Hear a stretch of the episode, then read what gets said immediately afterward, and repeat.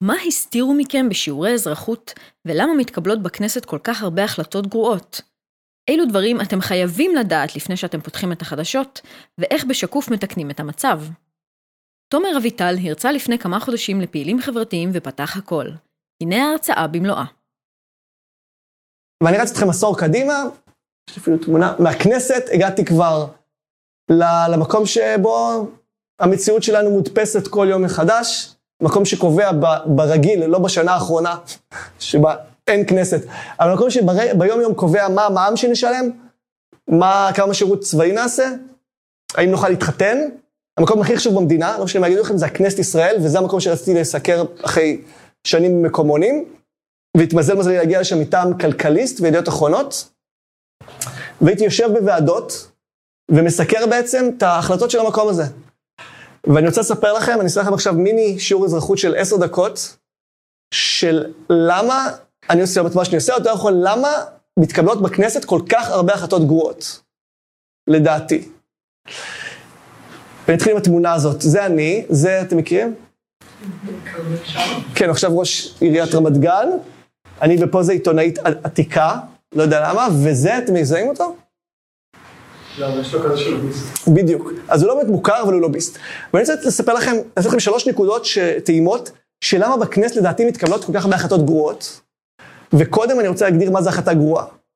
הרי אני ואת נגיד לא נסכים על תחבורה ציבורית בשבת, אוקיי? אני חושב שצריך ואת חושבת שלא. סתם אני מנחש. בטח זה ניחוש לא טוב פה, לא, לא הגיוני פה, אבל, אה, אבל זה לא החלטה טובה, זה, זה יש פה דעה, נכון? מישהו, חצי מהם יגיד טוב, חצי יגיד רע, או נגיד להקים התנחלות או לפרק אותה, זה לא טוב או רע, זה, זה... כל אחד יגיד את מה שהוא מאמין בו. אני מתכוון בהחלטות טובות או גרועות, לכאלה ש-99% מהציבור יסכימו. שיש בהם אינטרס מאוד ברור. אני אתן דוגמה. היה, יום אחד אני יושב בוועדת הכספים, והגיעה בקשה של המשרד להגנת הסביבה להחמיר את ה... להכביד את, ה, את המיסים על דלקים מזהמים.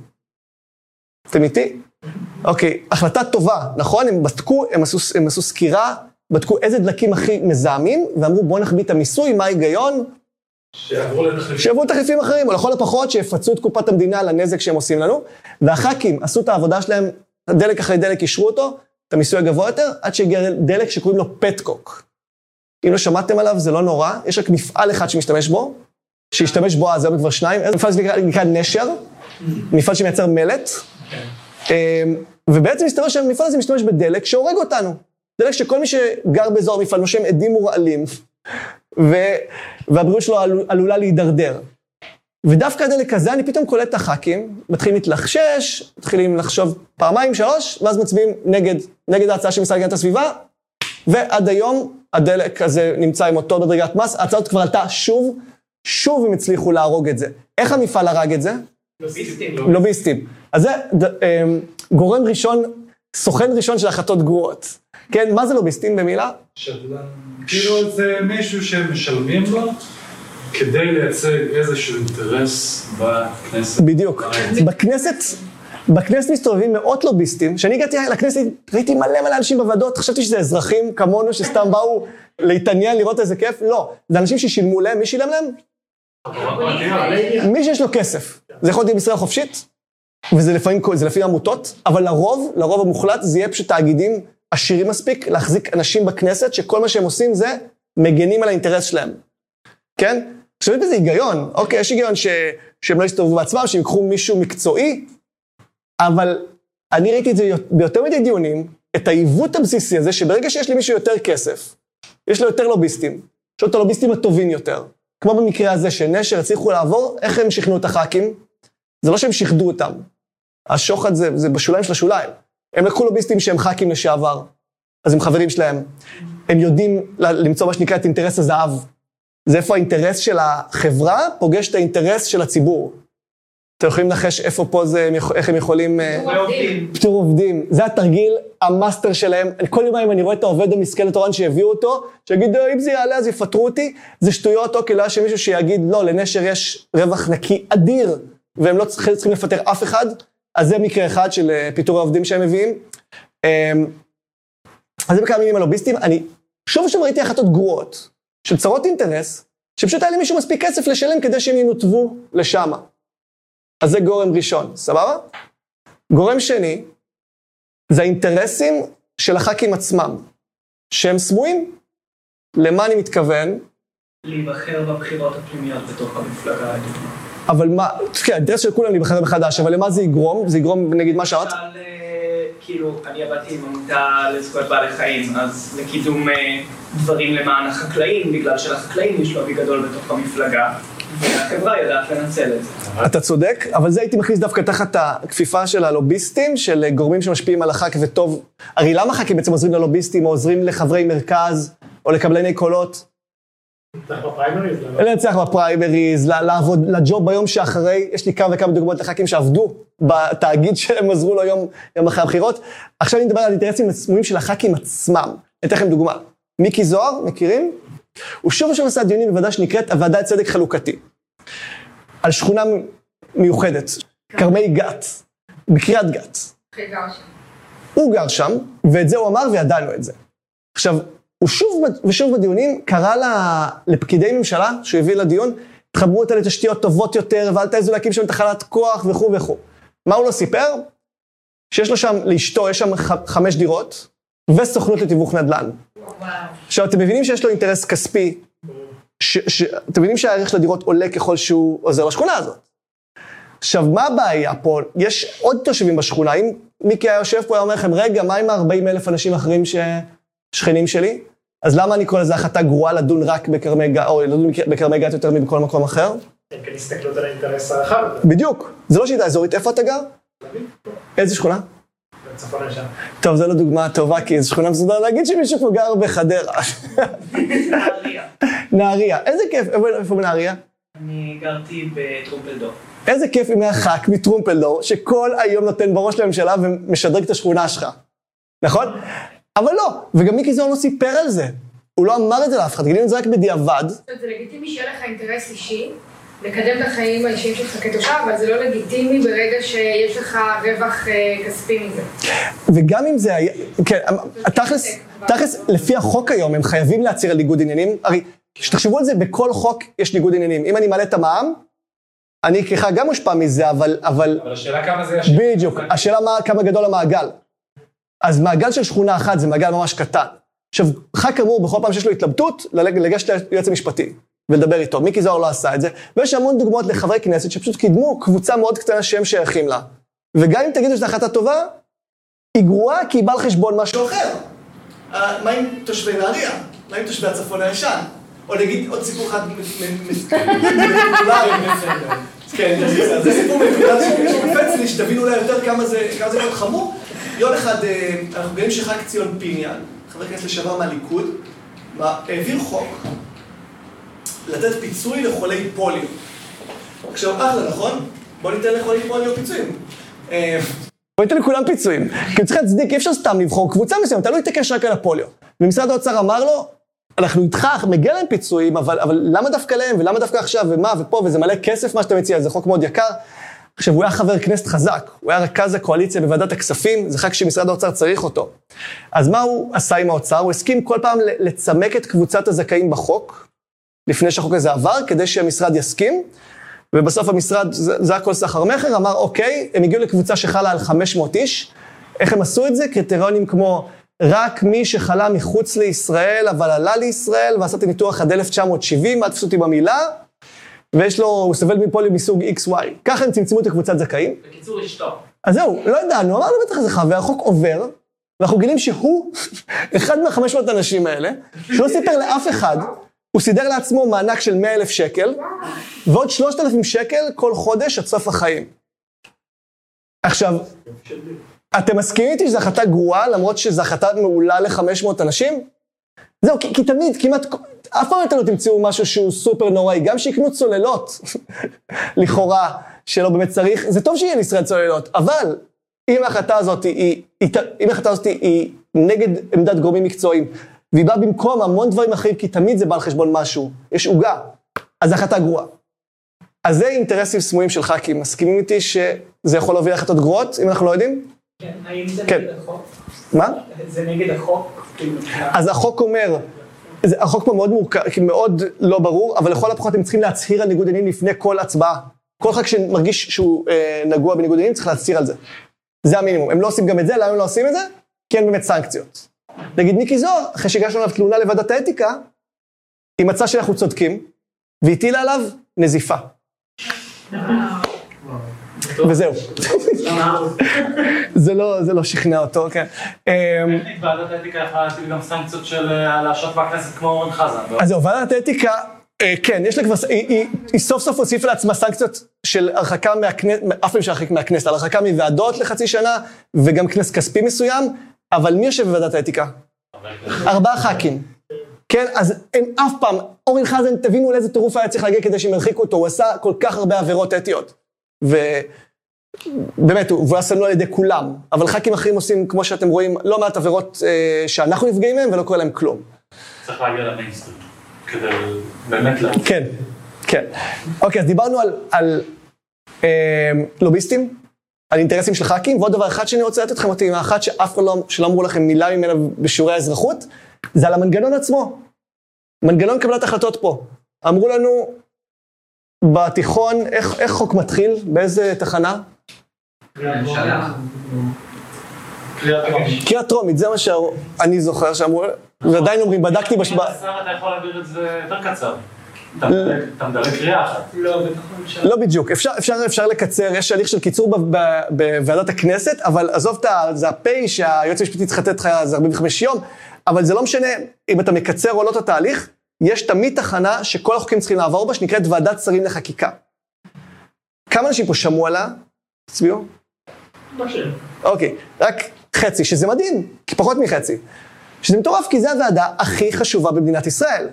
אוקיי, הוועדה הזאת היא יושבת במשרד ראש הממשלה, לא בכנסת.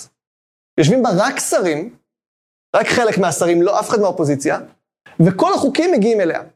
כל שבוע היא דנה בערך ב-40 חוקים, והם עוברים על כל חוק בערך דקה, דקה וחצי, הם, מחליט, הם דנים עליו, ואז הם מצביעים. אם רוב מהשרים מחליט שהחוק הזה טוב, אז הם כותבים ליד החוק בעט, אגב, בעד. אם רוב מחליט נגד, הם כותבים נגד. אין בוועדה הזאת פרוטוקולים. לא במקרה, בדקנו, הגשנו איזה בג"ץ. אין פרוטוקולים בכוונה. לנו אסור להיכנס, לאף אחד אסור להיכנס, גם לא לח"כים. ואז בעצם הדף, זה הדבר היחיד שזה התוצר הזה, הדף הזה, הוא מגיע למליאה ביום שני. ואז כל הח"כים מגיעים למליאה, אתם רואים בטלוויזיה, נכון, בעד, נגד, ח"כים מצביעים, צועקים, אז אני כל החיים שלי חשבתי שהם מצביעים את מה שליבם אומר להם. נכון, בן אדם מגיע לכנסת אחרי שהוביל איזה מאבק, בתקווה אם זה אקטיביסט, או בן אדם עם איזה דגל אה, מאוד בוהק, אבל בסוף מה הם עושים? הם רואים את הדף, וכל הקואליציה, כאיש אחד מצביע את מה שכתוב בדף. כלומר, ב-100% מהמקרים, האמת ש-99.9, כי היה בחוק אחד אחר, שמצביעים את מה שחבורת שרים קבעה בחדר סגור שהם צריכים להצביע. ואז קורה מצב מטורף, למשל שבכנסת היוצאת יוצאת, יותר מ-100 ח"כים, יותר מ-100 פעם ח"כים הצביעו נגד חוק שהם עצמם הגישו. אני אגיד זה שוב, יותר מ-100 פעם ח"כים הגישו חוק, ואז הלכו למליאה והפילו אותו. זה נשמע לכם הגיוני? לא, זה מטורף. זה מה ש... זה אח... עכשיו, אני למה אני קורא לזה החלטות גרועות? כי אני, שסיקרתי בכבדות את כל החוקים בקדנציה של 2015-2019, או בכלל, הייתי אומר מ-2009 עד 2019, ראיתי מאות, אם לא אלפי חוקים טובים, שרוב מוחלט של הציבור החליטו שהם טובים, שאין להם שמאל-ימין, אין להם עלות תקציבית, והם פשוט נפלו, למה? כי ועדת שרים אמרה להפיל. למה שוועדת שרים, אגב, תהיה מרושעת? אף אחד לא מרושע באמת, מה, מה קורה שם? עושים דילים עושים דילים, סחר מכר. מה המפתח? מפתח, לפי גודל המפלגה. יש 12 שרים? כן. רק מהקואליציה, כן. אני אתן לכם דוגמה אחת אולי. יום אחד מיקי רוזנטל, זוכרים? הגיש הצעת חוק להגביר את ההגנה על חושפי שחיתויות. חוק טוב? חשוב. כן, אם מישהו פה רוצה לחשוף שחיתות, הוא יודע כמה זה, זה קשה. שמעתם על מורן גינוסר או, או רפי רותם, הם עד היום, או מיקי רוזנטל. כן, זה ממש קשוח, אה, יכולים לפטר אותך, להתעלל בך, להתנכר לך. אז מבקר המדינה אמר, קשה לי לחלק צווי הגנה לחושפי שחיתויות, אני צריך שתאפשרו לי לחלק לעוד כמה תפקידים. החוק הזה עולה לוועדת שרים לחקיקה. מה שקרה בחדר זה הדבר הבא, החוק הזה, השרים מתכוננים להצביע. ואז נכנסה לחדר פרח לרנר. היא הייתה המקשרת של ראש הממשלה עם הכנסת, היועצת של ראש הממשלה לענייני כנסת. היא נכנסת לחדר ואומרת להם, איך אתם הולכים להצביע על החוק הזה? אומרים, בעד? היא אומרת, לא, לא, אל תעשו את זה. למה? מה אתם משוגעים? זה מיקי, הוא רק לפני חודש נאם נגד שרה נתניהו במליאה. אתם באמת רוצים לתת לו את הפרס הזה?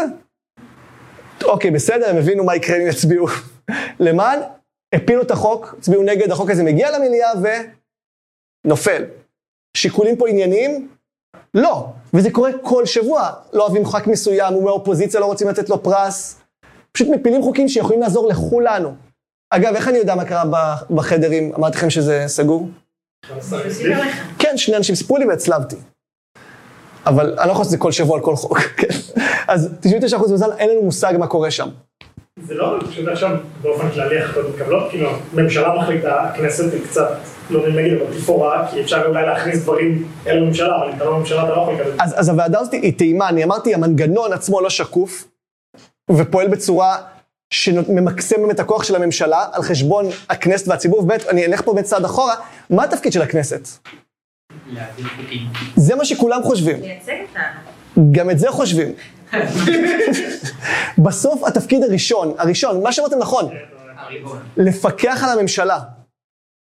בסדנת, אני אתן לכם כלים שתראו שח"כים יש להם כלים שלאף אחד אחר אין, שכלים נהדרים, שבזכותם הם יכולים לקבל תשובות מיד מהממשלה, הם יכולים לבדוק לאן תקציבים הולכים, האם מחדלים תוקנו, האם מתכוננים לחירום. חברי כנסת הם המאה עשרים אנשים, או 90 בר- במקרה של ממשלה של 30 איש, הם האנשים שאנחנו משלמים להם משכורת וממנים להם עוזרים ורכב ודלקן ומה לא, כדי שהם יבדקו, יבדקו את הממשלה שהיא עושה את העבודה שלה. יותר מלחוקק. עכשיו, במצב הקיים הם לא יכולים באמת לפקח על הממשלה, כי בישראל אין הפרדת רשויות. הממשלה שולטת בכנסת. חקיקה זה דבר אחד, הממשלה קובעת ב-100% מה יקרה בחקיקה, יש עוד משהו שנקרא, אה, עוד אתר מטורף שגיליתי, שנקרא מעטפה. מישהו פה שמע עליו? גם את? המעטפה זה אתר. יום אחד אני יושב באיזה לשכת שר והוא מספר, אה, מספר לי שבדיוק אומר הגיעה מעטפה. אני אומר לו, מה אתה מדבר? הוא עושה, אה, מראה לי, יש אה, אתר שפתוח רק לשרים, יש קוד לכל שר וליועץ אחד אצלו בלשכה, ואם שר רוצה להעביר החלטה בלי כל הכאב ראש של הכנסת, הוא יכול להעלות אותה לאתר, ואז זה נקרא נוהל 19ב'. אם אף שר אחר לא מסתייג מההחלטה הזאת תוך שבוע, זה יקבל תוקף של חוק. עכשיו, הח"כים לא יודעים שזה קיים אפילו. אז איפה, איפה, אין פה שום ביקורת על הממשלה. אני אגיד שוב, שרים יכולים להעביר החלטה בינם לבין עצמם בלי לעבור את הכנסת, כמו שאמרת, תוך שבוע, אם הם עצמם לא מסתייגים לזה. כן, נגיד החלטות, אז, אז, אז הוא הביא לי את הקוד, וככה היה לי כל מיני, היה לי כמה סקופים לאורך כמה חודשים עד שהחליפו את הקוד. הראיתי למשל שם שפטרו כמה יוש, אה, תפקידים של יושבי ראש ועדות תכנון ובנייה ממכרז, כדי שיכולו למנות במשרות אמון. נתניהו ככה אה, מינה, אה, החליף את כל המשרות במעון ראש הממשלה למשרות אמון במקום המשרות במכרז.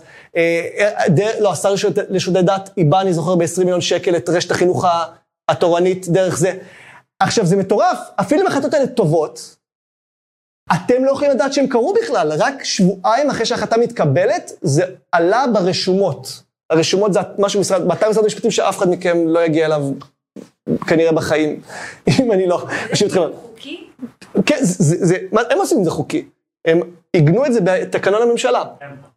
כל עוד אגב, יש כאן הסתייגות, אתה לא יכול לשנות חוק קיים.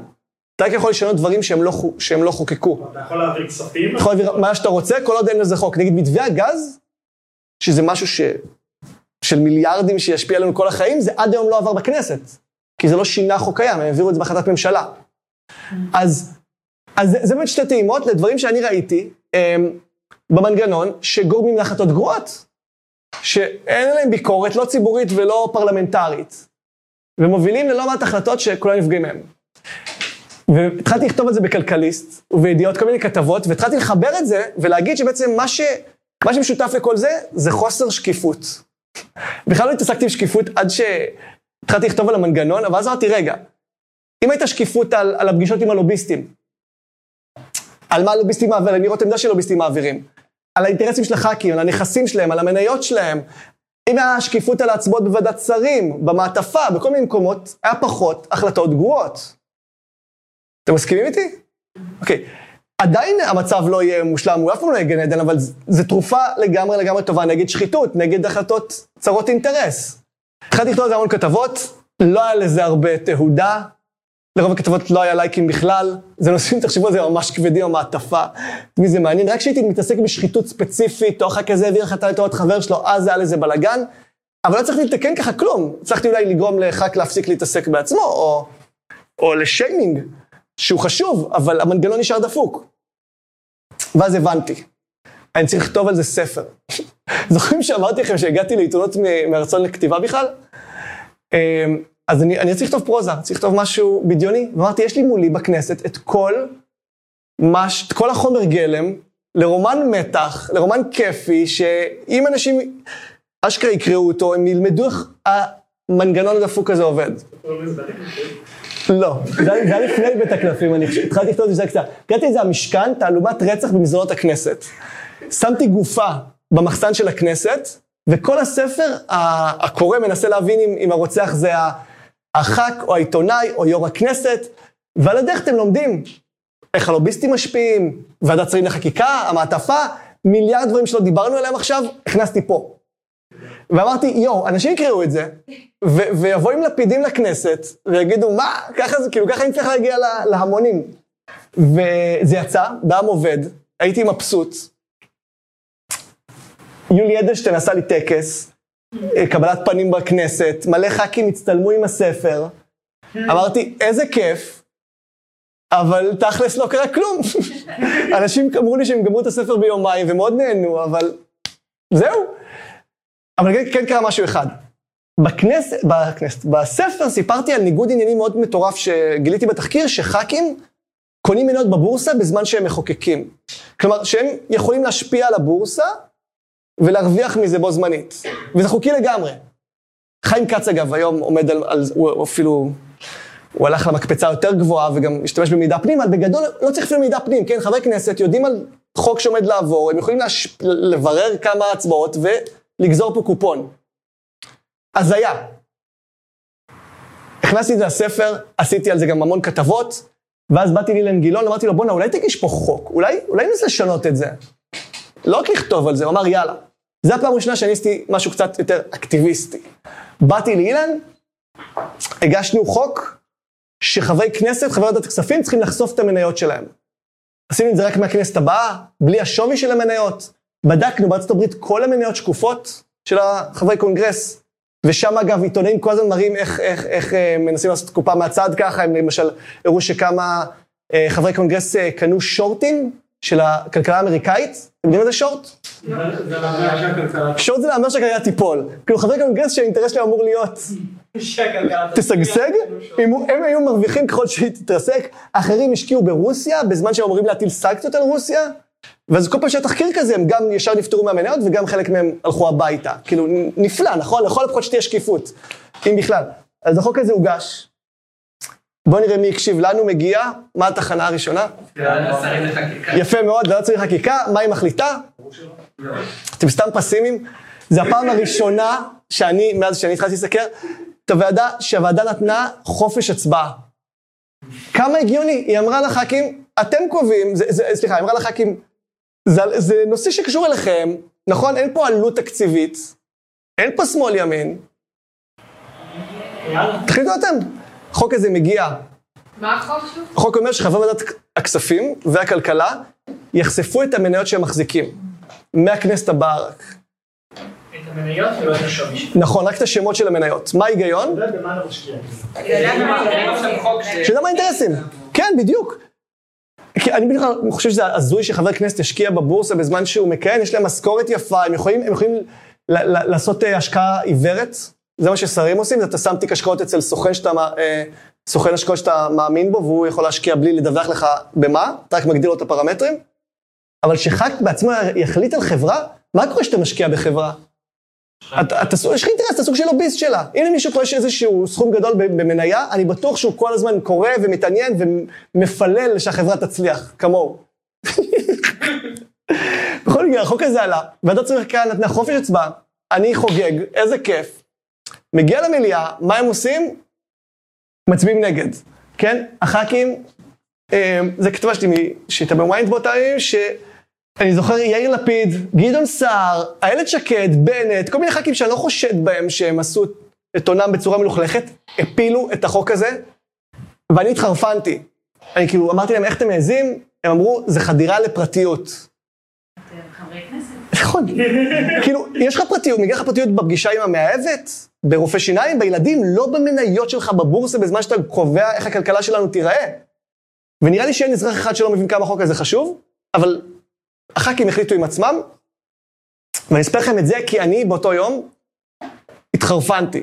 כאילו עד אותו רגע חשבתי, כמו שאמרתי לכם, שעיתונאים גיבורי על, באמת היה לי לא מעט תיקונים שהצלחתי להכניס, אבל זה אמרתי, זה צועק לשמיים. ולא, לא משנה שעשיתי את זה כתבות וספר ואקטיביזם, זה לא תוקן. הספרתי לכם על הבעיות בכנסת, בוא שנייה נעשה ריקאפ, אגב, מה, על שלושה דברים שלדעתי מובילים להחלטות גרועות. אז המנגנון, המנגנון שהוא לא שקוף בחלקו, שוועדת שרים, המעטפה, הלוביסטים, שמה? שמקדמים אינטרסים של מי שמשלם להם, וזה מעוות את הדמוקרטיה, ו... והאינטרסים הסמויים של הח"כים עצמם, שאנחנו לא יודעים במה הם מושקעים, איזה נכסים יש להם, איך הם מושפעים מהחוקים שהם מעבירים. יש עוד דברים, אבל זה השלושה המרכזיים שמיפיתי, שמובילים ללא מעט החלטות גרועות. והתקשורת היא זאת שאמורה לדאוג לנו, נכון? לשמור עלינו, לפקח עליהם, לתקן את כל זה, אז למה הבעיות האלה עדיין קורות? עכשיו עשר דקות על מה שלא לימדו אתכם בשיעורי תקשורת. בסדר? ואני אתחיל עם זה. אגב, מישהו שמע על החוק הזה? אף אחד. מישהו שמע על כך שבאותם ימים אנסטסיה מיכאלי שפכה כוס מים על גאלב מג'אדלה. אוקיי, זה מה שהראו לכם. אז אנסטסיה שפכת מים, זה כן מגיע בשמונה בערב למהדורות, למרות שמה משפיע עליכם יותר? הרוקו. אז למה את זה מראים לנו? צהוב, זה לא אה, מראה מה אנשים עושים, אה, דברים רעים שאנשים עושים, כי... זה פשוט, זה צהוב, זה מעניין. כולכם זוכרים את זה, התקשורת פה לא, לאו דווקא ישרה כמו שכולנו מכוותים לאהוב סיפורים צהובים, נכון? לא סתם אנחנו זוכרים את זה. התקשורת נתנה לנו את מה שאנחנו רצינו, רוצים לקבל. וזה בעיה. זה בעיה כי התקשורת, יש לה עוד תפקיד. לא רק לתת לנו את מה שאנחנו רוצים, יש לה תפקיד של... מה? מה שצריך, מה שחשוב, לפקח על הממשלה, לדאוג לדין וחשבון, לתקן עוולות, לתת קול לציבורים שלא מחוברים, שאין להם קול, להיות כלב השמירה שלנו. ולמה היא לא עושה את זה? בואו נדבר על גם שלוש סיבות. אמ, זה הכמות כסף שהושקע בעיתונות מפרסום, פרסום לאורך השנים. מה קרה פה? מה התחיל לקרות לפני 20 שנה? האינטרנט. אתן את זה כדוגמה. יש למישהו פה עסק קטן? או רוצה לפתוח עסק דמיוני? למה? לאמנות ציורי פנים. ציורי פנים, איזה יופי. מה את מעדיפה? לקנות ב-50 אלף שקל את העמוד בשבעה ימים, עמוד שלם של פרסומת לעסק שלך, או ב-500 שקל מודעה בפייסבוק שתטרגט אנשים שמתעניינים בצורי פנים וגרים באזור שלך. החלטה קשה. אז מודעה קהילתית, לא משנה. אבל לא תשימי ב-50 אלף שקל על לא. שבעה ימים. אוקיי, אז זה מה שקרה לעיתונות. כן, בסופו של האחרונות. זה פשוט לא משתלם ולא הגיוני. לתת יותר כסף לעיתונות כשיש את כל השטחי פרסום הקהילתיים, המתורגתים. אז ההכנסות של העיתונות בעצם ירדו פלאים. עכשיו, בישראל בכלל המצב מטורף. לא רק שיש את גוגל ופייסבוק, שלקחו את כל הפרסומות, יש את מה? ישראל היום. ישראל היום זה יציר שאני לא מכיר לא אח ורע, זה עיתון חינמי עם כיסים אינסופיים. אני הייתי בלונדון בסופאז' וראיתי שם עיתוני מטרו, כמעט כל מי שהיה בחו"ל מכיר בטח את העיתוני מטרו החינמים בחו"ל, יצא לכם לראות? אה, זה אחלה, אבל, אבל זה עיתונים שמנסים לעשות כסף. בישראל היום יש להם קונספט מעניין, הם, הם, הם אוהבים להפסיד כסף. הם עד היום הפסידו יותר ממיליארד שקל. אתם מכירים עסק שהפסיד מיליארד שקל וימשיך להתקיים? מה הם עשו? לא רק זה, הם בדקו מה המחירון של המודעות בשאר העיתונים. סליחה, אני לא רוצה להגיד את זה ככה, אני אגיד את זה אחרת. בדקתי לאורך השנים את המחירים שהם לקחו על מודעות מול עיתונים אחרים, עיתונים בעלי תפוצה זהה, ומסתבר שהם תמיד לקחו חצי. הנקודה היא כזאתי, בישראל כלי תקשורת צריך להתמודד עם עיתון חינם עם, עם כיסים אינסופיים, עם גוגל ועם פייסבוק. ואז בעצם הוא הולך, הוא מתייבש. עכשיו, התחלתי את ההרצאה ואמרתי לכם שעיתון זה העסק, עיתון מתכוון גוף תקשורת, זה העסק הכי יפה בדמוקרטיה, לדעתי. התוצר שלו זה תיקון עולם. אבל מה קורה שאין כסף? מתגבש. צריך אה, כסף. צריך, אין, העסק קורס ואין אין עסק, אה, אין עסק. אז מה יקרה? איך זה שהעיתונים עדיין לא נסגרים? הם כולם נשארים, אתם ממשיכים לראות אותם בכל מקום, את העיתונים, את הערוצים, למרות שהם כולם, כמעט כולם מפסידים כסף. כל... כל עליה. או, אתם מכירים את הפרצופים האלה? הם אנשים ממולחים, נכון? הם, הם, הם לא אוהבים להפסיד כסף, החבר'ה האלה. אז למה הם משקיעים? אוקיי, אז הם אולי לא מקבלים כסף, הם מקבלים השפעה. הם מקבלים השפעה. הם מקבלים כלי נשק. ואני אתן לכם כדוגמה אה, אה, סיפור מהתיקים, מהתיקים הטריים של ראש הממשלה. תיק 4000. מה שקרה שם לכאורה זה, זה מטורלל, אנחנו תמיד ידענו שהזיקות האלה קיימות והדילים האלה, אבל מה שנחשף שם אה, בוואטסאפים לכאורה זה, זה פשוט אה, שיטה מבעיטה. מי הבעלים של, אה, מי הבעלים של בזק, וואלה ויס? אלוביץ', שאול אלוביץ', הוא אוהב לעשות כסף? מאוד. מעניינת אותו עיתונות? לא בטוח, אבל הוא קנה את וואלה, ולפי כתב האישום, לפי כתב האישום מה שקרה לכאורה זה הדבר הבא.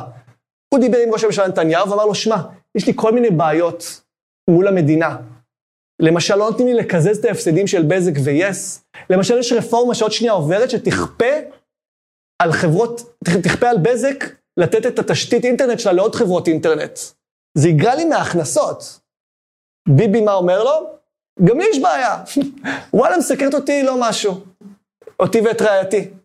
והסיקור הוא אה, שלילי שלא בצדק. ולכאורה, לפי כתב האישום, ראש הממשלה מאותו רגע התחיל לקבל סיקור חיובי. המון כתבות שליליות נמחקו מהאתר, עברו למקומות אחרים. ביום של הבחירות, הציטוט שלו, הערבים נוהרים לקלפיות, זכה להיות הראשית למשך איזה שש שעות, כל מיני צ'ופרים כאלה. ובתמורה נתניהו נתן לאלוביץ' לכאורה הטבות בשווי מיליארדי שקלים. זו עסקה נוראית, לא לתת מיליארדי שקלים בשביל כמה תמונות. אבל, אבל זה לא מיליארדי שקלים שלו, זה של מי? של כולנו. יש פה למישהו אינטרנט בבית? כמה זה עולה? 90 שקלים בערך בממוצע. לפי הרפורמה שהייתה ב-2015, רגע לפני שהיא עברה, רגע לפני, היא הייתה כבר מוכנה, הרפורמה שהייתה כופה תחרות על בזק, כל החשבונות היו מוזלים לכל הפחות ב-20 שקל בחודש. זה לא נשמע לכם קצת, אבל זה מצטבר לאלפי שקלים למשפחה כבר, וזה שווה לאלוביץ' איזה מיליארד שקל, כן? אז בעצם נתניהו לקח את המיליארד לפי כתב האישום, את המיליארד הזה מהכיסים של כולנו, שם אותם בבזק, וקיבל בתמורה סיקור חיובי. עכשיו, אמרתי בהתחלה כמה שתקשורת זה עסק יפה, אבל תסתכלו מה זה, בתקשורת בידיים הלא נכונות, זה יכול להסתיר את האמת, לעוות אותה, במקום לתקן עוולות, ליצור עוולות.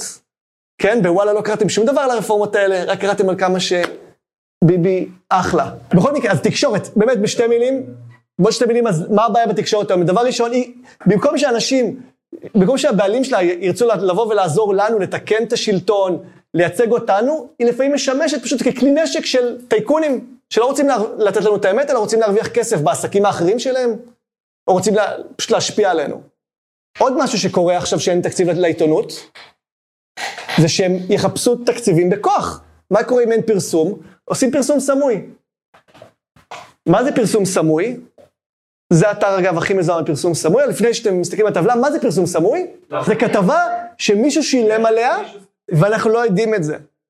זה לכאורה היה אמור להיות פרסומת. זה אבל... יחסי ציבור.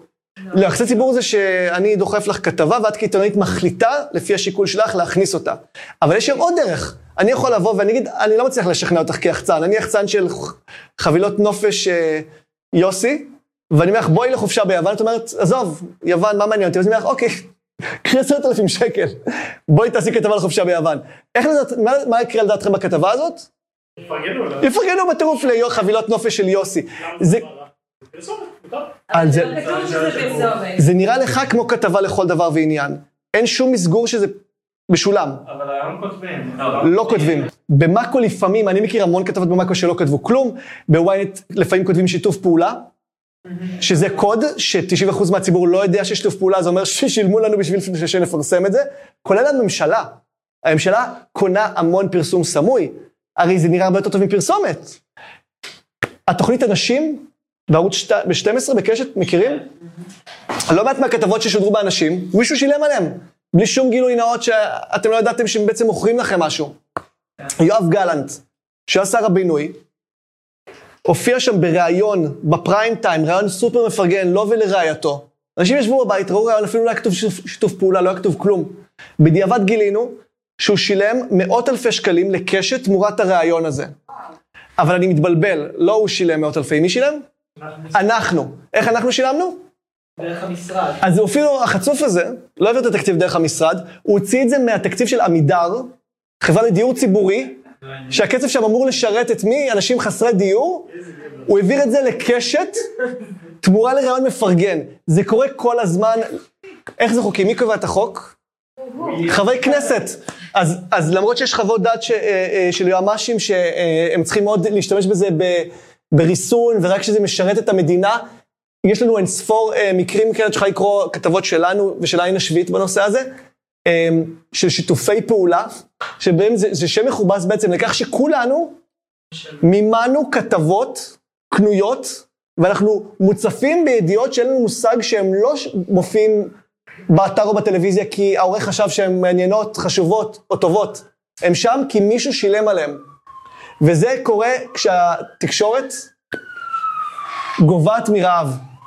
הרי אני מכיר עיתונאים בכל כלי התקשורת, אף אחד מהם לא רוצה לעשות את זה. אני מכיר אנשים באנשים, בתוכנית אנשים, הם לא רוצים לשדר את הכתבות האלה.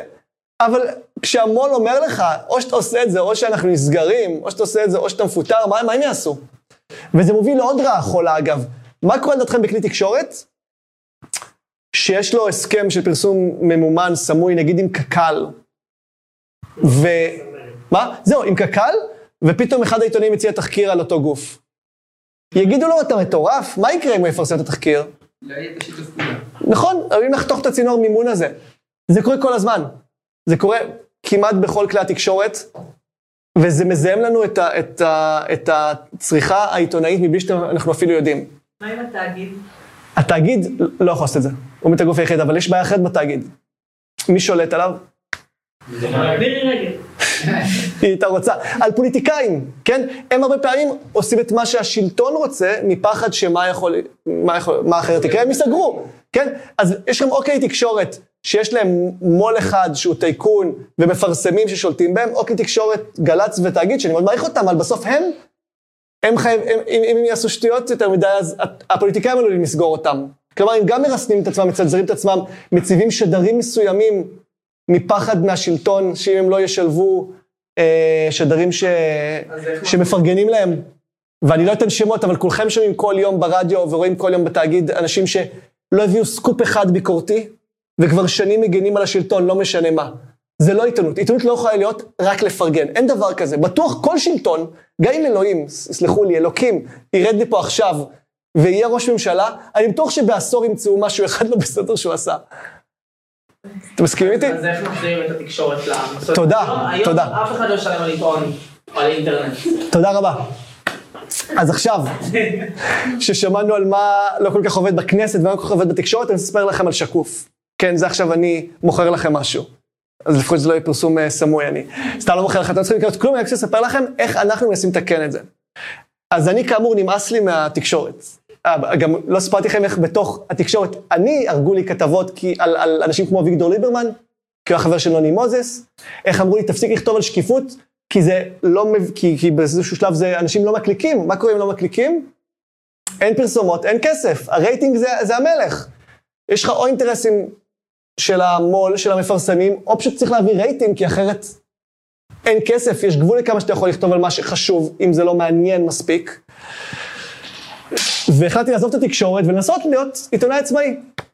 לא ידעתי בכלל מה זה עיתונאי עצמאי, אבל אמרתי, אני רוצה שלא יהיה לי שום בוס שיכול להגיד לי מה לכתוב, מה לא לכתוב, שיגיד לי תפסיק לכתוב על זה כי זה משעמם או כי זה פוגע בחבר שלי.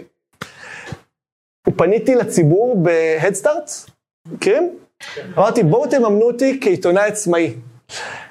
אני מבקש 100 אלף שקל כדי להתחיל אה, לנסות לייצר משהו אחר. אני אסקר רק שקיפות בשלב ראשון, רק אני אלחם בשחיתות, אני אכתוב על זה עד שימאס לכם, האמת שתכננתי לכתוב על זה 100 ימים, בגלל זה קראתי לזה 100 ימים של שקיפות. חשבתי שאחרי 100 ימים אני אסיים, שתבוא שקיפות. אמרתי שנשתמש בכל התקציב לחוקרים פרטיים, לא לעצמי. אני רוצה עם חוקרים פרטיים לכפות שקיפות על ח"כים, לחשוף בכוח את הנכסים, את הפגישות, את, ה, את הישיבות עם הלוביסטים, ואני אראה להם שיש פה מישהו שהם לא יכולים להפחיד אותו, הם לא יכולים להתקשר למישהו מעליי ולהגיד לו, "תפ- תפסיק אה, לכתוב על זה. אה, פניתי לציבור, ואשכרה תרמו, תרמו 1,400 אנשים מדהימים, שאני לא מכיר, כל אחד קצת, גייסתי 160 אלף שקל, וכן, זה היה ממש ממש מדהים. אה, זה היה פרויקט ב-Head ו- ויצאתי לדרך. ולא היה לי מושג מה לעשות. אמרתי, מה זה שקיפות כפויה? מה, מה נעשה עכשיו? אה, אז התחלתי בהתחלה לבקש מח"כים להגביר את השקיפות הוולונטרית שלהם. אני כל הזמן דיברתי על זה שהרי שקיפות היא, היא תרופה נגד שחיתות. אם יהיה לנו את היומנים שלהם שקופים, נבין את, עם מי הם נפגשים, מי ננסה להשפיע עליהם, איפה הם מושקעים, מה קורה בחדרים הסגורים, יהיה פחות החלטות גרועות, וכולן, והם ישרתו אותנו טוב יותר. הם יפחדו לעשות שטויות, אם הם ידעו שהכל נהיה פומבי. אף אחד לא הסכים להשקיף את היומן שלו, הם לא הסכימו להשקיף את ההצהרות הון שלהם. אף ח"כ. בהתחלה, ב-2015, ממש כשהתחלתי, לא. מירב בן ארי הייתה הראשונה שהס- שהסכימה לעשות את זה וולונטרית. אבל בהתחלה לא היה בכלל ח"כים. היה את מיקי איתן לפני שלוש קדנציות, שגם עשה את זה. אבל קיצור, זה היה אחדים, זה היה אחד פה, אחד שם, אבל אף אחד לא ממש הסכים לעשות את זה. ואני רוצה להראות לכם כתבה שעשיתי אז. כשפרויקט 100 ימים של שקיפות הוקם על ידי תומר אביטל, הוא הבטיח לנו מעקב אחר פוליטיקאים שלא מוכנים לחשוף את הלו"ז שלהם כחלק מהמאבק לשקיפות. תומר אביטל מצטרף אלינו עכשיו. אה, נאמר זאת כך, הבטחת וקיימת, תומר. נכון לערער, פנינו בעצם לכל התוכנית של מים לשקיפות, וכדי להציף את הנושא הזה ש... של סגני שרים שלא עושים הרבה, אה, עשינו סקר, שאלנו את, הגולש... את התומכים שלנו, אחרי מי אתם רוצים שנעקוב יום אחד, נעשה יום בחייו, כדי להבין בעצם אה, מה הם עושים. הנה התוצאות. אה, יותר ממה השתתפו בסקר, ירון מזוז בלנדסלייד ויקטורי מקום ראשון, אז יצאנו לשטח. כן. ו... עם חוקר פרטי, צריך לומר שעקב במימון אחריו יום שלם, נכון? מימון שלם ו- של הציבור, יום שלם, אגב, אני חייב לציין שזה יום מסמל, כמובן עשינו עבודת שטח לפני זה, זה לא איזה אה, יום מקרה, מה שאתה רואה פה, זה לא היום חופש. שלו פעם בשלושה נכון, שבועות. אוקיי. נכון, הנה הכתבה. שהכנו יחד איתך. כך נראה יום בחיי סגן השר להגנת הסביבה ירון מזוז. מדובר באותו ירון מזוז שהתראיין על פגישתו עם תת-אלוף אופק בוכריס. ביקרתי אתמול בביתו של אופק בוכריס ואני לא מוכן להגיד מה היה בתוך הבית. פגישה שמעולם לא התקיימה. תשאל שאלות, נענה לך תשובות. אז יצאנו לבדוק. היום העמוס של סגן השר כלל בין היתר ביקור בית ליז ביטון, קנייה זריזה במותקי אלברט, שיחות עם עוברים ושבים, וגולת הכותרת נסיעה לאצטדיון טרנר בבאר שבע. וכל זאת להזכירכם ביום עבודה שגרתי. התצפית שלנו התחילה בשעה שש בבוקר, מחוץ לביתו של סגן השר מזוז בקריות. יום העבודה של סגן השר מזוז מתחיל מאוחר. כמה מאוחר? רק ב-10 ו-3 דקות עוזב מזוז את ביתו והולך אל רכבו. אולי עכשיו סגן השר נוסע למשרד להגנת הסביבה? כנראה שלא. הנסיעה אורכת 4 דקות בלבד, ובסיומה סגן השר אוסף מקורב. אחרי כמה סיבובים בשכונה, השניים ממשיכים לחנות של ציוד הדפסה. סגן השר ממתין ברכב, המקורב נכנס לחנות, וכעבור כמה דקות יוצא עם מה שנראה כמו טונרים, והשניים ממשיכים בנסיעה. עד כה אין רמז לפעילות ציבורית באותו יום. בהמשך היום סגן השר מזוז אוסף אל רכבו אישה מבוגרת כשבידיה שקיות עם קניות, ומסיע אותה לכתובת אחרת. בשעה 12:56 מגיע סגן השר הנמרץ לאטליז ביטון. לאחר מכן הוא ממשיך רגלית לביתו ומשם לסופרמרקט דהן מרקט. כרבע שעה מאוחר יותר חוזר מזוז על רכבו יחד עם אדם שנושא עבורו שקיות עם מצרכים והם עוזבים את המקום. אולי למשכן הכנסת? אולי למשרד להגנת הסביבה? לא! משם סגן השר קופץ לבית מקורבו. כן, ההוא משעות הבוקר, ושניהם יחד ממשיכים לביתו של מזוז. נדלג כמה שעות קדימה על רצף אירועים לא ציבוריים נוספים בזמן שאתם הייתם בעבודה, ונמשיך עם משהו לנשנש. ב-4 ו-18 דקות סגן השר מזוז וחברו עוצרים ליד ממתקי אלברט והחבר עורך רכישה קטנה. בכל זאת, הדרך מהקריות למשרד להגנת הסביבה בירושלים או למשכן הכנסת רחוקה. עוצרים לתדלוק, אבל ספוילר, אין ירושלים. מכאן סגן השר מזוז לא ממשיך למשרד להגנת הסביבה וגם לא לכנסת, אלא ממשיך אל איצטדיון הכדורגל טרנר שבבאר שבע. שם הוא נכנס וצופה במשחק. מזוז, מזכיר לסיום, הוא אחד משמונה סגני שרים בממשלת ישראל. אלו לא חברים באף ועדה בכנסת או בממשלה. אבל לסגני השרים יש שכר מלא, צוות עוזרים גדול, רכב, דלקן ותקציב לשכה. כל אלו מכספי הציבור שנועדו לשרת את הציבור. אז זה היה קצת Game Changer. התחלנו להראות לח"כים שאוקיי, אתם, אתם יכולים לחשוף את היומן שלכם, אנחנו נחשוף אותו בשבילכם. אגב, זה היום, זה היום טוב. כן, אחרי זה הצגנו את היומן שלו, והיו היה ימים שלמים של כלום. אתם גם חייבים לראות את הרעיון תגובה שלו אחרי זה. הנקודה היא שח"כים התחילו להבין, וואו, כאילו יש פה מישהו ש, שישקיף אותנו בכוח. והתחילו לשתף פעולה. פרסמנו עוד סרטונים כאלה, עשינו מעקבים, אתם מוזמנים אגב לראות המעקב אחרי מירי רגב הוא קורע. פרסמנו מעקבים טובים שבהם רואים חבר כנסת עובד, למשל מאיר כהן, כל היום, פשוט כתבנו כל הכבוד. ולאט לאט ח"כים אמרו, אוקיי, אנחנו נשקיף את היומן, התחלנו להסביר להם איך אפשר להשקיף יומן, באיזה צורה, איזה דברים אפשר להסתיר, מה לא, ו... וגם אמרנו להם, אם אתם עובדים, ורובם עובדים, אז זה טוב לכם, כן, זה יחס טוב. והגענו למצב שבכנסת היוצאת, 40 ח"כים חשפו יומן. זה אולי נשמע מעט, אבל שליש, שליש מאפס. ובכנסת הקרובה היינו אמורים להגיע כבר ל-50, אבל התפזרו, כן. כמה מהמשקיפים הם מהקואליציה? רבים, כן. מרצ, אני חושב שאף אחד לא, לא השקיף. תמר זנדברג משכה אותי איזה שנתיים ולא השקיפה, אף פעם. מוסי רז השקיף, סליחה. מוסי רז השקיף. מה הדברים שאמרת שכאילו אפשר לא, לא לשקף? אנחנו אומרים שיש, שכל מה שאישי שייך למשפחה שלך, וגם יש פגישות רגישות, למשל פגישה עם חושף שחיתויות שאתה רוצה לציין את השם שלו, פגישה עם ח"כ מהמפלגה יריבה, כי אתה רוצה לכונן את זה לשיתוף פעולה, אז הייתי כותב, אנחנו אומרים להם, תכתבו פגישה עם ח"כ, פגישה עם חושף שחיתות, אבל פגישה עם לוביסט, פגישה עם טייקון, פגישה עם איש עסקים, אין שום סיבה בעולם להסתיר דבר כזה. וזה כבר משנה מציאות. אנחנו רואים שכל מי שמשקיף את היומנים, אתם רואים אותם נפגשים יותר עם אקטיביסטים, עושים, עובדים לעומק ו, ולרוחב. אתם רואים שאם מישהו משקר לנו והוא חושף יומן, אז זו תוצאה אחרת לגמרי. למשל, יאיר לפיד חשף יומן, מחא לנו כפיים, ואז גילינו שהוא הסתיר ביומן פגישות עם ארנון מילצ'ן, עם נוני מוזס, ופתאום עד היום אתם אולי שומעים את ההדים האלה של איך העזת להסתיר את הפגישות.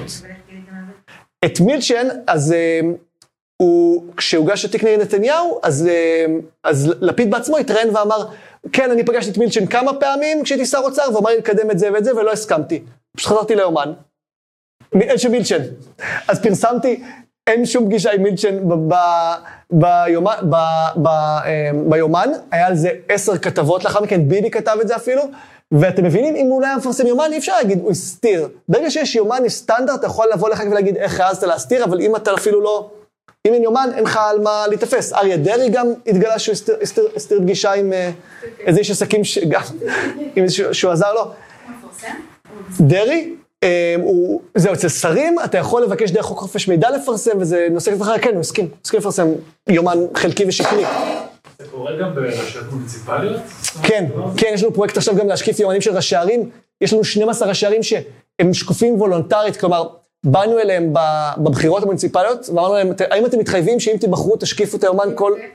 אני לא זוכר את השמות שלהם, אבל כל השמות באתר, ו-12, הבטיחו לנו 19, 12 מתוכם זכו, והם אשכרה חושפים את היומן שלהם עכשיו בקביעות. היה כמה מהם ששכחו אותנו ביום שאחרי הבחירות, עשינו להם שיימינג קבוע, עד שהם התחילו לפרסם גם. אז זהו, מה זה, מה זה אנחנו? אז אני רוצה להסביר שאחרי שעשיתי את הפרויקט הזה עם היומנים, ועשיתי גם, הפעלתי חוקרים פרטיים שחשפו נכסים של חברי כנסת, למשל חיים כץ, שעכשיו הוא, יש נגדו כתב אישום, הצלחנו לגלות שיש לו חמש דירות שהוא משכיר לאנשים. עכשיו, אין, אין לנו בעיה עם ח"כ עשיר, יש לנו בעיה עם ח"כ מסתיר, יש לנו בעיה עם ח"כ שבעצם מגיע למליאה, מצביע על חוקי דיור, מבלי להגיד שיש לו פה אינטרס. יש לנו בעיה עם ח"כ שלא ברור מאיפה הוא צבר את ההון שלו. הרי ההצהרות הון הן גם לא שקופות. איך הצלחת לצבור הון שהספיק לך לקנות דירות? אולי זה מפאולים שעשית בדרך? אולי עזרת לאיזה לוביסט וקיבלת כסף מתחת לשולחן? אז, אז זה מה שעשיתי בשנה הראשונה במייל שקיפות, פשוט ניסיתי לקדם שקיפות בכוח, ניסיתי לקדם אחרי זה שקיפות וולונטרית, הראינו להם שגם ככה נחשוף אותם. ניסינו לתקן את המנגנון, כל מיני דברים כאלה, ולפני... שנתיים בערך, אמרתי, טוב, מספיק, עם, עם להיות אה, לוחם בודד. לא רק שרציתי לתקן את הכנסת, אמרנו גם מה עם התקשורת? הגיע הזמן גם לתקן את כל הדברים שסיפרתי לכם שלא עובדים בתקשורת. אז לפני כשנה וחצי, החלטתי לקחת מהם שקיפות ולנסות להפוך את זה גם לגוף תקשורת. קראתי לזה שקוף, התחלתי להביא אנשים, התחלתי לבקש מהציבור תרומות חודשיות קבועות, כדי שנוכל לעמוד בעצמנו, ובעצם הקמנו גוף אה, שיש לו שלושה קריטריונים שאמורים, שאלתם אותי, מה, איך, איך אפשר לתקן את העיתונות? אז זה שלושה דברים שאמורים לשמור עלינו. אנחנו עצמאים, יש לנו רק תמיכות חודשיות קבועות מהציבור, אין לנו טייקון, אנחנו לא מאפשרים תמיכה גבוהה, אין לנו אה, חברות או, או עמותות או קרנות שתומכות בנו, אנחנו דמוקרטים, זאת אומרת שכל מי שתומך בנו ולו בשקל בחודש מקבל זכות הצבעה על התחקירים, על מה לחקור, על מה לעשות, ואנחנו אקטיביסטים. זאת אומרת שאם אנחנו מפרסמים משהו, אנחנו לא עוזבים אותו עד שהוא מתוקן. נכתוב על סוגיה מסוימת שוב ושוב ושוב, עד שנצליח לשנות אותה. וזה אפשר לעשות רק כשלא אכפת לך מכסף, ממפרסמים, מקליקים, מרייטינג. אז עכשיו כמה דקות אחרונות רק על ש... מה, מה אני עושה בעצם בשנה האחרונה? סבבה? אוקיי, אז דבר ראשון, אמ, אנחנו במעמד מיוחד שאנחנו יכולים לעשות סיקור צל. סיקור צל זה לקחת נושא ולשים עליו כתב. לא על תחום שלם, אלא על נושא, למשל, על מיקי זוהר. נכון, הספרתי לכם על הניגודי עניינים שלו? אז פשוט, אחרי שזה התגלה, שמנו כתב על מיקי זוהר עצמו. הכתב הזה בא כל יום לכנסת, כתב כל מילה שמיקי אמר, כל שאילתה, כל נאום, כל חוק, ישב עליו. כל שבוע פרסם כתבה, בכלכליסט היו אומרים לו מזמן, אה, אתה לא יכול ככה, אה, גם כשלא קורה כלום לפרסם כתבה. אצלנו תמיד אפשר לפרסם כתבה, כי אנחנו מבינים שגם אם אף אחד לא ייכנס אליה, ונכנסים תמיד, אבל גם אם אף אחד לא ייכנס, עצם זה שאנחנו שואלים את השאלות, עצם זה שרואים את העיתונאי עושה את העבודה, זה משנה מציאות. זה התפקיד של תקשורת, כן? להיות שם במקומות שלציבור אין זמן, אין אנרגיה, אין מקום. אז שמנו כתב על מיקי, הוא השתגע, התחרפן, אבל הפסיק להתעסק בעצמו. הוא אמנם עושה עדיין דברים מזווים לדעתי, אבל הוא כבר לא מתעסק בניגוד העניינים. או ציפי לבני, למה שמנו עליה כתב? לא פחדנו שהיא מקדמת את עצמה, פשוט לא הבנו מה היא עושה. גילינו שהיא הח"כית שהכי הרבה טסה על חשבון ימי מליאה לחו"ל. שהיא כל היום בחו"ל, שהיא לא עובדת, לכאורה, למען הציבור, שמנו עליה כתב, התחרפנה, ניסתה להרוג את הכתבות, בסוף התחילה לבוא לכנסת. בסוף, אתם רואים בסיקור שלה, היא מתחילה להגיע לדיונים בוועדות, לשבת ו- ולהיות פעילה. שמנו כתב על האופוזיציה, שמנו כתב אה, על ועדת שרים לחקיקה, הצלחנו לגרום שם לחלק מהשרים לחשוף את ההצבעות שלהם לראשונה בהיסטוריה, הם חשפו כל שבוע מה הם מצביעים. שמנו כתב על ההסתדרות, עוד גוף בעייתי ולא שקוף. הסתדרות, כן. אז זה דבר אחד שאנחנו עושים. אמ, דבר שני שאנחנו עושים, אה, זה אנחנו פשוט חוקרים את כולם.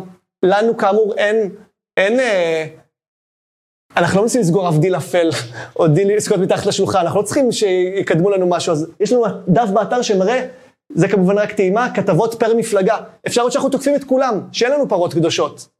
יש לנו מצד שני דף שנקרא סרגל, שהוא רק מפרגן.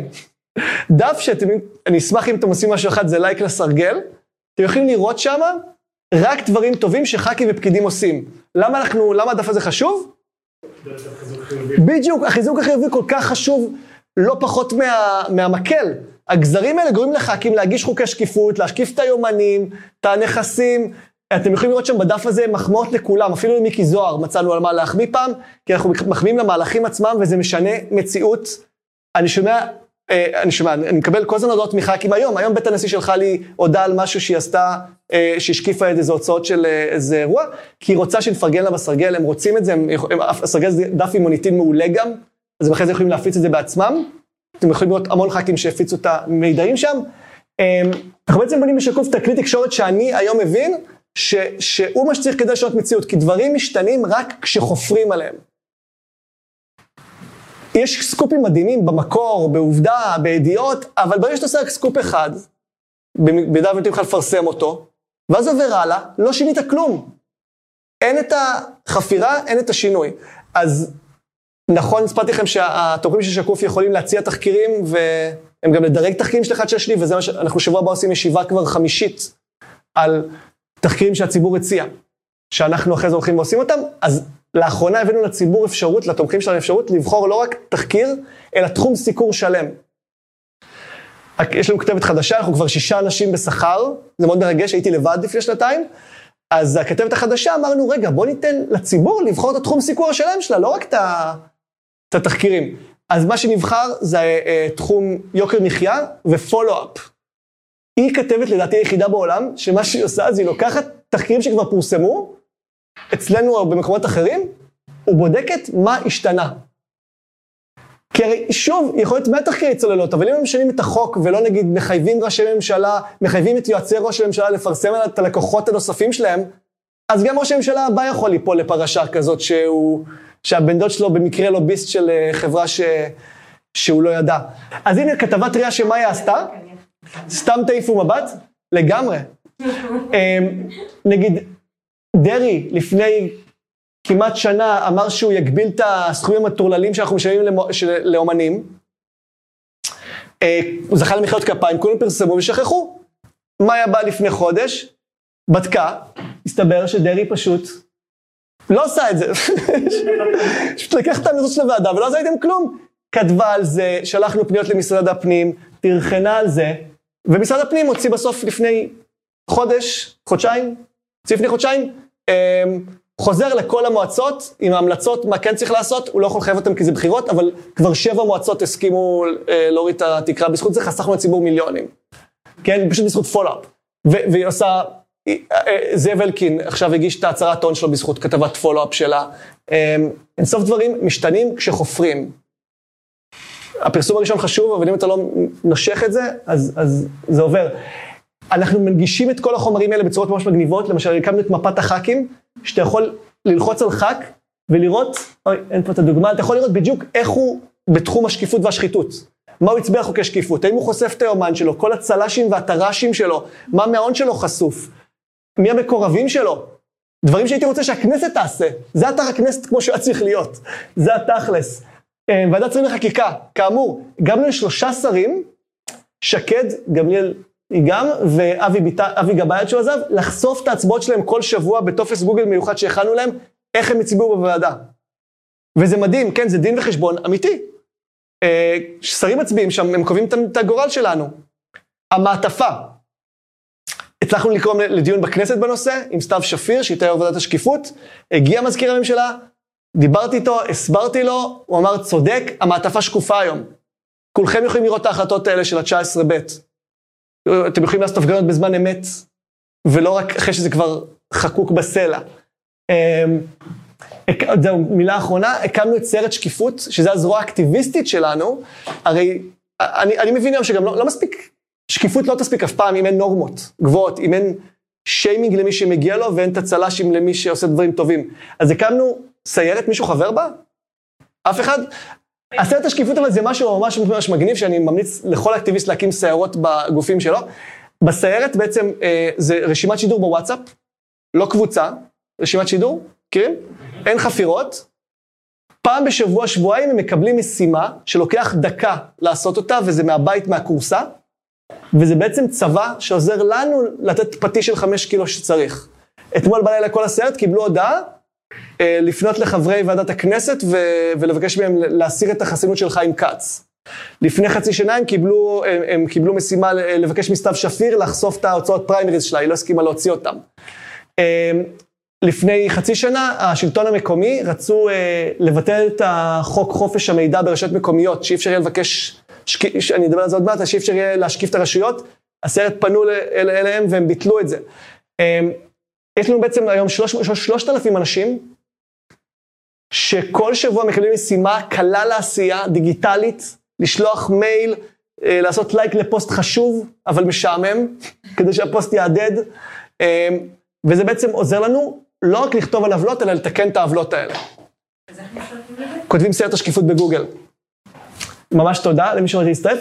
זהו, אנחנו עושים את מלא דברים מגניבים, אני אשמח לענות לשאלות על שקוף. למה פיל?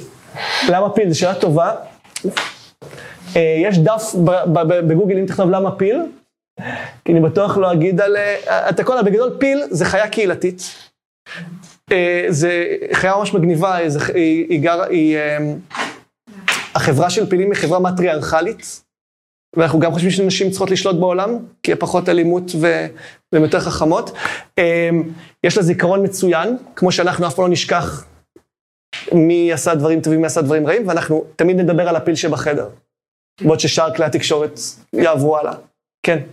מה ההבדל בין אה, עיתונאי שאם יש לו בלוג אישי, שבו הוא מפרסם מה שהוא רק רוצה, כדי עובד בתקשורת, כאילו למה לא בחרת בדרך כזאת? כאילו, שעל הדרך אתה גם נמצא בתקשורת במיינסטרים, נגיד בוויינט, ותוך כדי יש לך בלוג שאתה מפרסם בו את כל הדברים שאתה רוצה להתמקד בהם. כן, אז א', אני ממשיך לשתף פעולה עם תקשורת המסורתית, כי אנחנו עדיין לא מספיק גדולים. אני בצינור, ראיתם הרבה, אני ברשת ב' יש לי פינה קבועה, אני במהדורות לפעמים, אני עושה כאלה דברים. בלוג, זה לא, המטרה שלי זה לא ש... המטרה שלי זה שחמש שנים מהיום, אנחנו נהיה בגודל של ynet. אין לנו שום רצון להישאר כלי תקשורת נישתי, בלוג. אנחנו בצמיחה מטורפת, יש לנו היום כמעט 100 אלף שקל הכנסות חודשיות קבועות. כלומר, כבר עברנו את המיליון, לא הייתי מגיע לזה בבלוג. יש לנו כבר כאמור שישה אנשים, אני רוצה שיהיה לנו כתב, כתב בכל נושא. אני לא רוצה שנשאר רק עם הכנסת, אנחנו כאמור התרחבנו ליוקר מחיה ופולאפ, אנחנו רוצים כתבי בסוף תרבות וספורט, אבל תמיד לסקר את זה מהזווית שלנו, מהזווית של מה, מה חשוב ומה הציבור צריך לדעת, לא רק מה הוא רוצה לדעת. והמטרה זה כלי תקשורת עצום שמשנה מציאות, שיגרום לפוליטיקאים להגיד, לעזאזל, אנחנו לא יכולים לשלוט בהם, אז אנחנו נעשה את מה שהם אה, מבקשים. כלומר, אנחנו נהיה שקופים, אנחנו נשרת את הציבור, אחרת הם ייתנו לנו בראש. כן. אתה רואה שהמודל הזה הופך להיות sustainable, כאילו, שהוא יכול להחזיק את עצמו בלי, או שזה לעד יהיה על אה, טובת הציבור שרוצה לדחוף לך? כן, אז אני, אני אגיד לך מה, אה, נגיד שעכשיו אנחנו מגייסים מישהו לשקוף, אז הוא שאל אותי, הוא אמר שהוא פוחד שזה לא יציב, שכאילו שאלות לא יציב, כן, כי הוא נשמע לו קטן. אני חושב שאומנם אנחנו מזעריים יחסית, יודע, התקציב שלנו היום הוא, הוא עלות שכר של יונית לוי. כן. And nevertheless, אנחנו הכלי תקשורת הכי יציב בעולם, כי יש לנו 3,000 בוסים, 3,000 תומכים חודשיים קבועים. מה הסיכוי שמחר 3,000 איש יבטלו את ההוראת קבע? לעומת זה, מה הסיכוי שתשובה יגיד לקשת, אה, בעצם אני לא רוצה להמשיך. פי אלף. כשיש, כל הכלי תקשורת בישראל הם תלויים באיש אחד, שניים, שלושה. אנחנו תלויים בשלושת אלפים. גם, אגב, ככה אי אפשר להשפיע עלינו. ביבי נפגש הרי עם אלוביץ', נפגש עם מוזס, אתם מדמיינים, אתם מדמיינים את ראש הממשלה, הממשלה הבא, קובע קפה עם שלושת אלפים איש, כדי להשפיע על הסיקור? לא, זה מה שיכול לעשות, זה לקחת הרבה מאוד אנשים, לתת להם לתרום אליך ולהשפיע עליהם בפנים. זה נקודה מעולה. איך אנחנו מחסנים את עצמנו מצבא שיבוא וישפיע? אז דבר ראשון, אנחנו כמובן מזהים הצטרפויות בבלק, אנחנו, כל מי שמצטרף, אנחנו יודעים תעודת זהות, יודעים מתי הוא מצטרף, יודעים בכמה. עכשיו נגיד שמצטרפים 5,000, נגיד שהוא עשה את הלא יאומן והביא 5,000 איש עכשיו, כל אחד בשקל, יצחק תשובה. וה-5,000 איש האלה מבקשים תחקיר על למה יצחק תשובה הוא המלך. אנחנו לא בובות, זה דמוקרטיה מפוקחת, לנו יש אג'נדה והיא כתובה בריש גלי באתר. אנחנו יושבים ומסננים את ההצעות של הציבור, ולהצעות של יש להם חשיבות ציבורית, שאפשר להביא בהם לשינוי, שרק, כנראה שרק אנחנו נתעסק בהם. אז, אז זה לא יכול לקרות. ואם תחמיר ותגיד, רגע, אם כל החמשת אלפים האלה, אה, אתה יודע, עזוב את החמשת אלפים איש, נגיד שהשלושת אלפים איש האלה, יגידו לנו, אתם עושים עבודה גרועה, אנחנו לא מוכנים, מוכנים להמשיך להש, להש, לממן אתכם. מצוין. ככה זה אמור לעבוד. זה שוק חופשי אמיתי. אני לא רוצה להיות עיתונאי, אם אין אף אחד שרוצה, שמאמין שהחומרים שלי חשובים. היום, בעיתונים אחרים שכולכם מכירים, וערוצים, גם אם יעשו עבודה נוראית, הם ימשיכו לצוף מעל המים, כי מממנים אותם גופים כמו קק"ל, או מפעל הפיס, או, או, או הסוכנות, או, או גופים שאף אחד לא צריך את הפרסומות שלהם, אבל הם פשוט מנשימים כלי תקשורת, ואז זוכים מצד שני לסיקור חיובי. כל פעם שאתם רואים סיקור חיובי מוזר, תדעו לכם שאו ששילמו עליו, או שהם מפרסמים שם. ויש גם את המקרים הנדירים והדווקא החיוביים, ההגיוניים דווקא, שזה פשוט מישהו שנתן להם סיפור אחר. אבל לא משנה. בגדול, שקוף, איך שאני רואה את זה, זה, זה, זה, זה גוף תקשורת ששייך לציבור, וכל הציבור רוצה שנפעל, אנחנו נהיה פה. כן? כאילו, הנקודת המוצא שלך הייתה, ראיתי מה קורה ברשויות המקומיות, ראיתי מה קורה בכנסת, ראיתי מה קורה בעיתונות, חלה, חלה, חלה, אני רוצה לעשות משהו חדש. תודה. לא. כן, לא, זה בדיוק מה ש... זה נכון. אגב, רשויות מקומיות, אנחנו, הציבור, התומכים שלנו ביקשו שנתעסק גם בזה. התחלנו השנה לתת המון במה לסיפורים מקומיים, וכל פעם שאנחנו נותנים איזה עדים ארציים, זה ממש עוזר. נגיד ראש עיר אחד חסם את כל התושבים שביקרו אותו בפייסבוק, פרסמנו את זה, עשינו משימת סיירת, הפסיק לחסום אותם. גרמנו לראשי ערים לחשוף יומנים, עשינו המון המון כתבות מקומיות, אנחנו הופכים רשויות לשקופות, יש לנו עקרונות של רשות שקופה. קיצור, זה גם מאוד מעניין אותנו. כן. אוקיי, אז אמרת הכל חרא, ואז אותו בן אדם היה יכול ללכת, להגיד, אוקיי, אם זה חרא, אז אני אלך להיות חבר כנסת, אני אלך להיות אה, במועצה, אני יכול, לא להקים את אה, לובי 99. אז אני אחד מהמייסדים של לובי 99. זה- כן, זה הדבר השני שעשיתי. אז למה בעצם, למה להיות ח"כ? למה לא... למה בחרת בדרך הזאת, לא בדרך אחרת, אנחנו, לא יודע. כן. האמת, אה, השתכנעתי, אוקיי, איך שאני רואה את זה היום, אני מכיר את רוב הח"כים, לפחות הכרתי את רוב הח"כים המכהנים, מי יודע מה יקרה בשנה הקרובה, אני מכיר את רוב הח"כים, ורובם אנשים סבבה. הם כמונו, הם מאה, יש, ב- יש בערך 100 אנשים שהם חברי כנסת ש... אני אנסה להגיד את זה אחרת. יש עשרה ח"כים מרושעים, בממוצע בקדנציה. ח"כים שבאו לגנוב, שבאו לעשות לביתם, שבאו לשרת אינטרסים צרים. יש עשרה ח"כים צדיקים. אגב, חלק, טוב, לא משנה. יש עשרה ח"כים צדיקים, שלא משנה מה, לא ייפגשו עם לוביסטים, או ייפגשו רק בשביל לשמוע, לשמוע את, תמיד גם את הצד השני, והם, והם ישקיפו את הכל, והם יילחמו למען הציבור הרחב. יש עשרה כאלה ועשרה כאלה, ומאה הם אנשים רגילים שפועלים לפי מערכת תמריצים. הם פועלים לפי מערכת התמריצים. מערכת התמריצים עכשיו תפוקה. יש לך הרבה יותר אינטרס לשרת את החבר מרכז, את העיתונאי, את הלוביסט, לחשוב על הג'וב ביום שאחרי. אף אחד לא יודע מה אתה מחליט, כי רוב החדרים כאמור סגורים. אתה יכול להיפגש עם מי שבא לך כנראה, כי אין על זה שקיפות. קיצור, כשהמערכת תפוקה, וגם מעודדת אותך לקבל החלטות גרועות, יתקבלו החלטות גרועות. אני בעמדה נדירה עכשיו, שאני יכול להשפיע על הכנסת, על, על, על איך שזה מתנהל, במקום להיות עוד אחד מהם.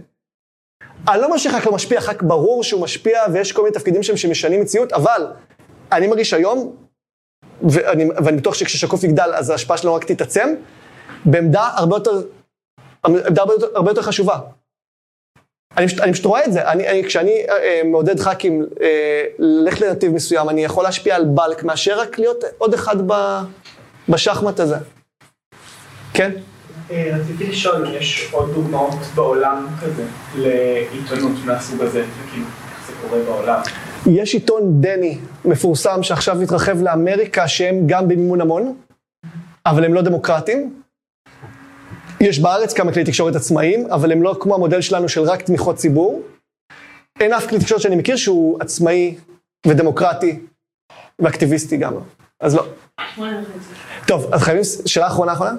חשובה? לא. אז רק בואו נעשה ריקאפ לראות שזוכרים, כי אני תמיד שוכח, אה, אה, אלא אם כן אני עובר על זה שלוש פעמים. מה לא עובד בכנסת לדעתי? המנגנון שהוא לפעמים, הוא לפעמים עקום, הוא לפעמים עכור, מה עוד? לוביסטים שמי שוכר אותם? בעלי הון, והם בעצם מייצגים אינטרסים צרים, ומה עוד? אינטרסים של הח"כים, אנחנו לא יודעים בכלל איך זה משפיע עליהם. מה לא עובד בתקשורת? היא גובה ברעב מ... היא גובעת מרעב, המודל הכלכלי שלה קרס. ואז היא קורצת למי? לבעלי הון שמחפשים השפעה, לא מחפשים דווקא לתת לנו חדשות, ואז זה גורם לכלי תקשורת אה, להיות לפעמים נשק, להסתיר את האמת, לעוות אותה, זה גורם להם לקושש אחר הכנסות, באיזה צורות? תוכן ממומן. תוכן ממומן, פרסום סמוי, מה עוד? לקנות כתבות. כן, אמרנו את זה. לחפש אחרי רייטינג. שזה דבר, זה דבר הגיוני, אבל זה דפוק אם זה הדבר היחיד שאתה מחפש. כי אז הכתבות יהיו מעניינות, אבל לא תמיד חשובות. ואז סיפרתי לכם בכמה מילים על שקוף, שאנחנו מנסים לתקן את התקשורת בזה שאנחנו עצמאים, דמוקרטים ואקטיביסטים. ואנחנו מנסים לתקן, לתקן את הכנסת דרך הגברת השקיפות, דרך סיירת השקיפות, דרך אה, ניסיון להכתיב נורמות אה, גבוהות יותר. אז אה, בואו נעשה הפסקה קצרה, תודה רבה שהקשבתם עד עכשיו, הייתם מצטיינים.